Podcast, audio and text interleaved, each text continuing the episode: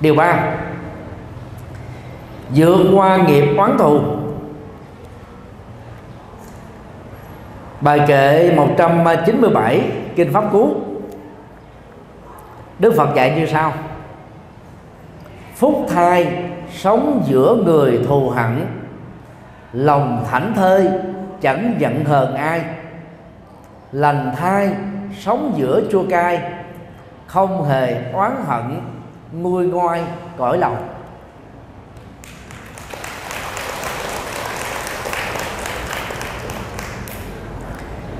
Hận thù có nguyên nhân của chiến tranh, ý thức hệ chính trị, quyền lợi tôn giáo và kinh tế đó làm cho người ta rất khó có thể hàn gắn được nhau.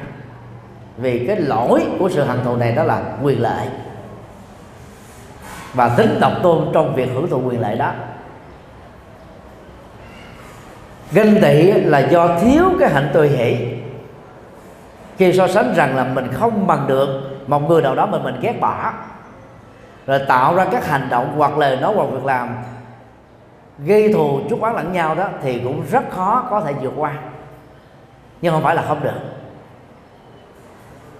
Anh em trong nhà nồi da sáo thịt nhau. Công dân ở trong một nước đứng về hai thế thời chính trị thì sau khi hòa bình đã được lập lại đó cái hận thù từ những cái cuộc nội chiến đó rất khó vượt qua. Có khi kéo dài năm thập niên có khi một thế kỷ có khi nhiều thế kỷ mà vẫn chưa vượt qua được. Cuộc chiến tranh à, Nam và Bắc Mỹ ở Hoa Kỳ thực chất đó, đó là cái cuộc chiến tranh của người da trắng thương tổn trà đạp nhân phẩm và bắt làm nô lệ những người da đen. Và xem họ còn hơn là các con súc vật năm 1967 khi um, một sư Luther King thấy rõ đã đến lúc chín mùi cần phải dí kể cái phong trào đòi hỏi sự xóa bỏ trà đập nhân phẩm của người da đen. Ông đã đi khắp nước mỹ vận động kêu gọi hòa bình và thay đổi hiến pháp. Và cuối cùng ông ấy đã bị ám sát chết ông cũng là một người à, xóa đi những cái khoảng cách tôn giáo, là một người theo đạo tinh lành. Một sư lưu đà kinh đã nỗ lực giới thiệu thiền sư Nhất Hạnh trong việc kêu gọi hòa bình độc lập cho miền Nam Việt Nam và miền Bắc Việt Nam. Và ông cũng là người đề xuất thiền sư Nhất Hạnh nhận giải Nobel Hòa Bình vào năm 1967 mặc dù không thành công. Nhưng điều đó đã làm cho hai nhân vật tôn giáo một bên là đạo Tinh Lành và một bên là đạo Phật, trở thành bạn tâm giao đó là một câu chuyện rất là đẹp của thế kỷ 20 Dầu qua đời ở tuổi 40 hoài, Hành động xóa bỏ hận thù của một sư Luther King Và kêu gọi cái sự tôn trọng bình đẳng nhân quyền đối với những người da đen. Đã trở thành một cái phong trào rất lớn Và mang lại sự thay đổi hiến pháp của Hoa Kỳ. Mà chúng ta thấy rằng sau đó, chỉ chưa đầy một thập niên, Hoa Kỳ được mệnh danh là Dreamer Country, gọi là đất nước của những người mơ, hay là đất nước mộng mơ, đất nước lý tưởng về các cái quyền cao quý mà con người có thể đạt được trên quả địa cầu này. Nhưng mà trước đó, quý vị biết, nó là một cái thế giới của chiến tranh gọi là giành giật, đấu đá thương tổn chỉ vì, gọi là, thừa nhận rằng mình da trắng cao quý hơn người da đen thế thôi. Mà nếu yếu là đưa ra vũ tất cả các cái biện hộ để tấn công lẫn nhau ngày nay đó, cái hận thù giữa người da trắng và da đen ở Hoa Kỳ vẫn chưa dứt. Mặc dầu hiến pháp đã thay đổi, phong trào đó đã cải thiện đời sống xã hội và dân sự của người Mỹ. Cái này mấy năm chúng ta thấy là một người da đen bị cảnh sát da trắng bắn chết ở trong một quán nhậu do vì ờ, người da đen này quậy phá. Và trong túi của ông ta là không biết có gì, nhưng mà ông ta để tay trong túi. Luật pháp mỹ cho phép là khi cảnh sát hoài nghi kẻ gây rối đó có thể dùng vũ khí để tấn công, thì cảnh sát đưa quyền ra tay trước để bảo hộ mình. Mặc dù đó là một cái bảo hộ chính đáng đấy, nhưng mà người ta hận thù ở chỗ là gì?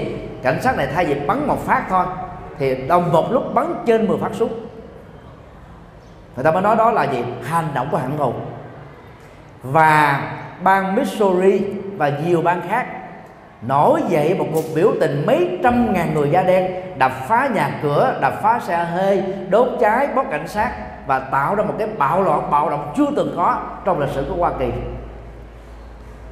Nó là hạt giống được kích hoạt từ cái nạn hận thù nội chiến của Nam Bắc Hoa Kỳ. Việt Nam chúng ta đã hòa bình à, trên 40 năm. Ý thức hệ Việt Nam Cộng Hòa của trước năm 1975 ở miền Nam và ý thức hệ cộng sản chủ nghĩa sau năm 1975 khó có thể hàng gắn với nhau. Một bên đó thì cho rằng mình là kẻ thua cuộc, bên còn lại cho rằng mình là kẻ thắng cuộc. Rất khó hàn gắn, mặc dù từ thời của cụ thủ tướng võ văn kiệt từ năm 1995 nỗ lực hàn gắn để xóa đi cái, cái chiến tranh lạnh giữa Mỹ và Hoa Kỳ. Để thông qua đó xóa đi cái cái cái cuộc chiến tranh lạnh giữa hai thế hệ của người Việt Nam trong và ngoài nước. Nhưng đến bây giờ năm 2018 hận thù từ hậu quả của cuộc nội chiến đó vẫn chưa khép lại được. Tôi đã có cơ hội đi Mỹ 5 lần mỗi lần 2 tháng tiếp xúc với cộng đồng người Việt Nam và giảng trên 100 ngôi chùa Việt Nam thuộc 11 giáo hội Phật giáo khác nhau. Tôi cảm nhận rõ được điều này.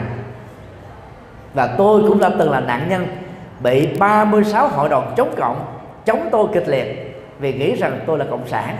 Tôi là người đội nón cối, tôi là cánh tay nối dài của cộng sản ở hải ngoại. Và khi người ta hoài nghi như thế thôi là người ta sẵn sàng tấn công phơi mình chỉ trích.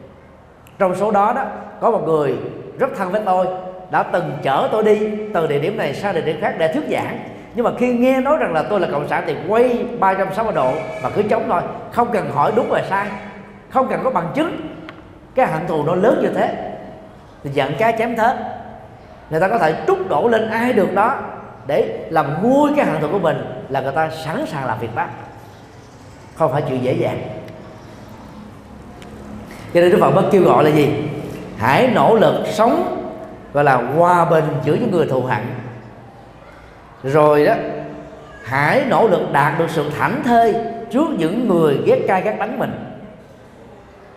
Và trong những sự chua cay đắng chát vị uh, khó chịu của cuộc đời người tu học Phật á, phải đề cao tâm không quán giận để cõi lòng của mình đã được thư thái thoải mái bình an. Đó là chúng ta biết thương chính mình và biết tưởng thưởng chính mình thôi tới lúc mình đã làm hết tất cả những gì có thể rồi, đã giải thích, đã chứng minh, để cho người ta không hiểu lầm, có đủ các thông tin để hiểu đúng vấn đề. Nhưng mà người ta vẫn cố tình hiểu sai, tấn công, phê bình, chỉ trích, nói xấu, vu cáo, xuyên tạc, rồi là hãm hại, tàn phá. Cho gậy bánh xe phá đám chúng ta phải tập làm quen thôi. Chứ lẽ mỗi lần bị như thế là mình khổ. Mình khổ là mình lỗ mình có xấu đâu mà mình phải bị bị chịu khổ. Chúng ta phải sướng đáng để hưởng được hạnh phúc. Cho nên ai làm sai thì người đó sẽ chịu hậu quả xấu về phương diện nhân và quả. Còn bản thân mình á phải để cho tâm à, thư thái thoải mái bình an nguôi ngoai không có bị dướng kẹt vào trong cái quán hận quán thù đó. Chúng ta phải tháo được cái nút thắt đó ra. Ít nhất là về phía mình bên bên phía mình đó là không gây thù kết quán ai cũng không phải hận thù ai. Chúng ta làm những việc thì có thể để tháo mở sự hiểu sai, để người ta không có cơ hội bám víu vào để tấn công mình. Còn kết quả như thế nào, quan hệ chấp nhận như thế đó. Từ à, năm 2008 khi à, tôi làm mà tổng thư ký đại lễ Phật đảng Liên Hiệp Quốc, được thủ tướng à, Nguyễn Tấn Dũng giao cho nhiệm vụ này. Và lãnh hội, lãnh đạo giáo hội tin tưởng, ủng hộ đó thì những người ở hải ngoại, trong đó có các tăng ni, xem tôi là kẻ thù, không đợi chờ chung. Vì không phải chỉ đơn thuần là vai trò đó, tôi là người vận động thành công, đưa Phật đảng Liên Quốc về Việt Nam lần đầu tiên. Đang khi ở hải ngoại đó, đang kêu gọi cái tự do tôn giáo, tự do ngôn luận và dân chủ cho Việt Nam. Nỗ lực của tôi đó là cho lãnh đạo chính quyền Việt Nam ở cấp trung ương, cấp tỉnh thành, hiểu được các phương diện đạo đức, xã hội, văn hóa, tâm linh và những đóng góp cao quý của đạo Phật về phương diện chân lý và đạo đức cho nhân sinh để thay đổi cái cơ chế quản lý và giúp cho Phật giáo ngày càng được phát triển. Mục tiêu lớn nhất của việc đưa Phật đản Liên Quốc về là ở chỗ đó. Nhưng mà tôi đã lường được rất rõ rằng là khi làm công việc này thành công ở Việt Nam thì tôi sẽ trở thành điểm hồng tâm kẻ thù của rất nhiều người ở hải ngoại. Mặc dù mình không làm gì xấu hết á. Tôi đã bị 36 hội đoàn chống đối chỉ vì lý do đơn giản đó thôi. Sau năm 2008 khi Phật đản Liên Quốc được thành công đó, thì cái nhận thức của lãnh đạo, chính phủ thay đổi về đạo Phật. Trước đây đó, ta liệt đạo Phật vào nhóm tôn giáo. Và tôn giáo được chủ nghĩa cộng sản xem là gì? Là á phiện của quần chúng bây giờ hiểu được chức năng đạo đức, chức năng xã hội, chức năng tâm linh, chức năng hòa giải, chức năng hòa bình, chức năng tình thương của đạo Phật. Lãnh đạo của nhà nước Việt Nam ủng hộ đạo Phật từ năm 2008 cho đến bây giờ. Có khi là công khai, có khi là ngấm ngầm. Tạo mọi điều kiện thuận lợi cho các Phật sự được phát triển. Đó là một điều rất là cao quý. Và hơn nữa, ngày đó là ngày chúng ta tưởng niệm tổ của mình đó là Đức Phật Thích Ca người sáng lập đạo Phật. Chứ mình không phải tưởng niệm một ông nào đó thành lập đảng cộng sản, hay một ông nào đó thành lập một tôn giáo nào khác đâu. Chúng ta tưởng niệm là Phật Thích Ca của chúng ta. Tại sao mà chúng ta không được quyền làm? Hạng thù đó là rất ghê gớm nói như thế không phải là để biện hộ cho mình. Nói như vậy để chúng tôi chỉ muốn nói với vị thấy rất rõ, đôi lúc quý vị không làm một điều gì xấu, không có một động cơ nào xấu kết quả rất là tốt, nhưng mà ta vẫn thù các bạn. Vẫn ghét các bạn, vẫn hại các bạn đó. Và các bạn phải tập làm quen. Không có khổ đau bởi những hành động đó. Hiện nay thì có khoảng 7 trang web được thành lập và một số Facebook được thành lập chỉ để chống riêng bản thân tôi là thích nhật từ thôi. Tôi vẫn cười thôi, có làm gì đâu phải buồn, có gì đâu phải sợ. Ai chống mệt thì họ nghỉ nếu miệng họ dẻo dai dài mà không có mệt khi chửi bới thì cứ tiếp tục mà làm. Tôi không có khổ về chuyện đó. Tôi đánh giá là chính mình thôi. Nếu góp ý của họ, chỉ chứ họ đúng là tôi sửa còn không đúng là tôi phớt lờ. Quý vị cũng nên tập như thế, vì đó là lời Phật dạy. Cho nên phải giữ được cái tinh thản nhiên, vô nhiễm trước những nỗi khổ niềm đau của những kẻ trọt gậy phá đám, cố tình gây sự trong à, bài kệ à, 399 Đức Phật đã dạy à, kỹ năng vượt qua hận thù bằng sự chịu đựng tích cực như sau. Lấy đức nhẫn làm quân sông trận, không ác tâm phỉ bán phạt hình, từ bi từ bỏ hận sân. Bà la môn ấy sáng danh đạo đề thì bài kệ này nó có cái ờ, nguồn gốc là Đức Phật đang ờ, giảng đạo cho các đạo sĩ Bà La Môn. Mà theo đạo này, người ta cho rằng đó giai cấp Bà La Môn là cao nhất trong bốn giai cấp. Là người cao quý, người thánh thiện. Thì bây giờ Đức Phật có tạm chấp nhận đó là một giả thuyết đúng đi thay vì nói rằng là là một người chân nhân cao quý thế này thế kia thì Đức Phật áp dụng trong tình huống này đó là một người bà la môn cao quý phải đạt được các tiêu chuẩn như sau. Thứ nhất đó, là phải có được cái tâm nhẫn nhục. Trước bao nhiêu chiến trận của thị phi phê bình chỉ trích tấn công nói xấu hạng thù của những kẻ đối thủ và không tùy hiện công đức với mình phải có cái tâm chịu được tích cực. Chịu được tích cực là gì? Chúng ta sẽ không nói lời, gọi là bỏ cuộc nửa chừng. Có nhiều người nói rằng là tôi, trong cuộc đời của tôi, đâu có ai nói nặng tôi một lời nào, không ai nói xấu tôi một lời nào. Cha mẹ tôi, người thân tôi, bạn bè tôi, xung quanh tôi, chưa bao giờ ai dám xúc phạm tôi như thế. Bây giờ tôi làm thiện sự tự động có bị người ta chửi, làm chi nữa cho mệt, rút lui cho rồi, để được bình an. Đó là thiếu sự chịu đựng tích cực. Đức Phật dạy là hãy tiếp tục xông vào những trận chiến đó và lấy cái tâm nhẫn nhịn tích cực đó làm áo giáp để bình an vô tích sự. Thế thôi. Cái công việc của chúng ta là vậy chứ không phải đi đấu lại với người, người xấu đó. Họ được quyền bắn mình bằng mũi tên thị phi bằng cái quả lựu đạn á, của nó xấu bằng cái quả bom hay là bằng rocket của những sự hạng sân công việc của chúng ta là đánh gọi là tránh né đỡ và vô nhiễm với nó. Thế thôi. Chứ không có bỏ người đối chừng không chán nản không sầu bi u khổ không buồn tuổi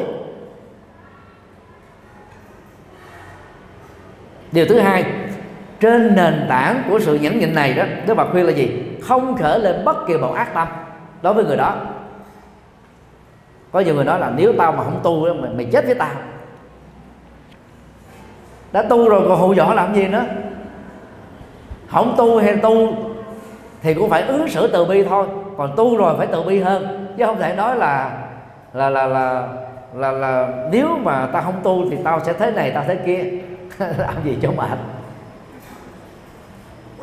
Không phỉ bán không tạo ra những sự trả đũa phạt hình đối với những kẻ xấu. Hãy để cho luật pháp làm việc đó. Không tài lanh làm thế chức năng của luật pháp như các bộ phim kiếm hiệp của Trung Hoa các bộ phim bạo lực của Hollywood Hoa Kỳ các bộ phim á, là bạo lực của Bollywood Ấn Độ. Chúng ta thấy là trong các phim bạo lực này đó cái dẫn dắt của câu chuyện là gì? Nghĩa sĩ nghĩa là kiến nghĩa bất vi phi dũng giả. Thấy việc nghĩa mà không làm thì không phải là anh hùng cho nên họ ra tay nghĩa hiệp giết kẻ xấu làm như thế là phạm pháp. Luật pháp cấm điều đó nhưng mà phim ảnh xúi dục như thế anh tốt là là là điều đáng khen, nhưng mà anh không thể làm thay thế chức năng của luật pháp được. Phải để cho kẻ xấu nó bị bắt, ra tòa án tòa án phê phê duyệt rằng anh ấy là bị bản án bao nhiêu, thì người xấu đó sẽ, gọi là, phải chịu hình phạt. Còn đang lúc chưa có phán quyết cuối cùng của tòa án, chúng ta chỉ xem kẻ xấu đó là nghi can thôi, chứ không thể nói là phạm nhân được. Đó là cái công bằng trước luật pháp để tránh những cái oán sai, quan sai. Ở phương diện thứ ba thì phải thực tập tâm từ bi.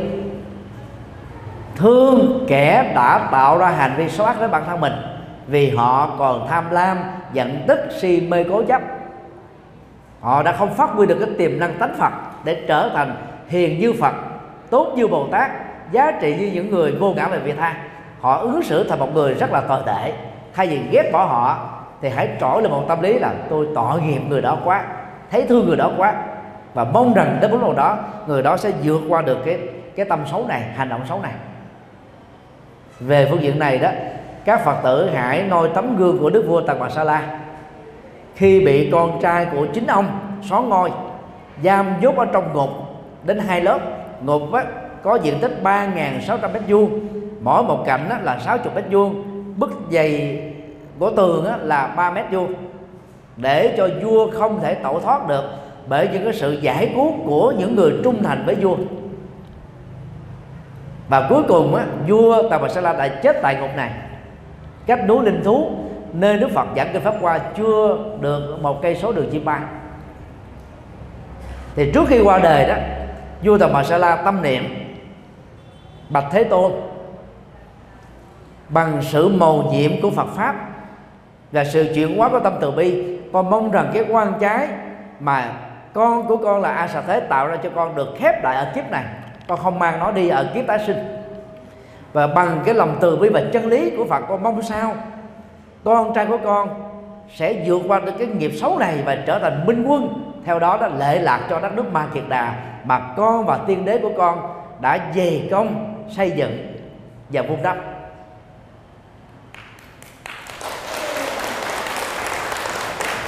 Sau lời phát nguyện đó, đức vua Tân Bà Sa La đã tắt hơi thở cuối đời chết rất là nhẹ nhàng. Và cũng bằng cái lời nguyện ước chân thành đó đó, a sa thế đã bị điên loạn trong vòng 6 tháng, đi tìm hết các đạo sư của bà la môn giáo, kỳ na giáo. Nhưng không ai có thể làm thỏa mãn được ông ấy.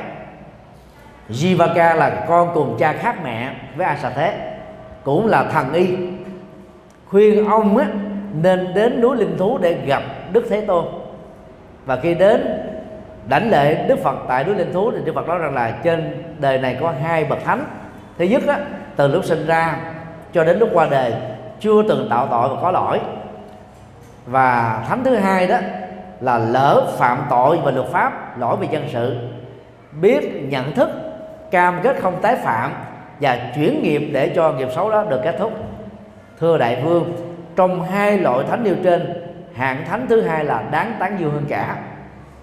Ở đây đức phật muốn truyền bá một thông điệp rằng là thánh thứ nhất chưa từng tạo tội và chưa từng có lỗi là không hề có trong cuộc đời, chỉ lo là thánh lý tưởng mà để cho người ta nỗ lực phấn đấu và noi theo. Còn trong cuộc đời này đó, có người đã từng có lỗi trong quá khứ nhưng biết thay thế bằng những nghiệp lành. Họ làm mới, họ trở thành người tốt. Chúng ta phải rộng lượng và có tầm nhìn rộng đó để nâng đỡ và giúp cho người đã lỡ làng trong quá khứ trở thành người tốt chứ.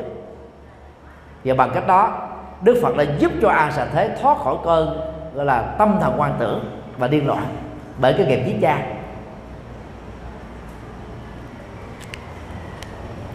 Đó là hạnh từ bi để xóa hạnh thù và theo đức phật đó, là con đường duy nhất thôi, không có giải pháp khác. Bài kệ 222 đức phật dạy như sau. Dừng phẫn nộ khi tâm tức giận, như đạp phanh xe thắng lại ngay. Xứng danh người lái xe tài, còn những người khác là nài cầm cương. Ở đây đức phật đưa ra hai ảnh dụ. Thứ nhất là lái xe với cái thắng, và người lái xe phải đạp đúng lúc và thứ hai đó là nài cầm cương tức là những người nài ngựa đó phần lớn là những trẻ em tuổi từ 12 cho đến 18 cái cái trọng lượng của cơ thể còn còn còn, còn nhẹ. Có thể dùng mà cái cách là huấn luyện để buộc cho con ngựa đó tiến tới phía trước đến được mục đích và trở thành là chiến thắng.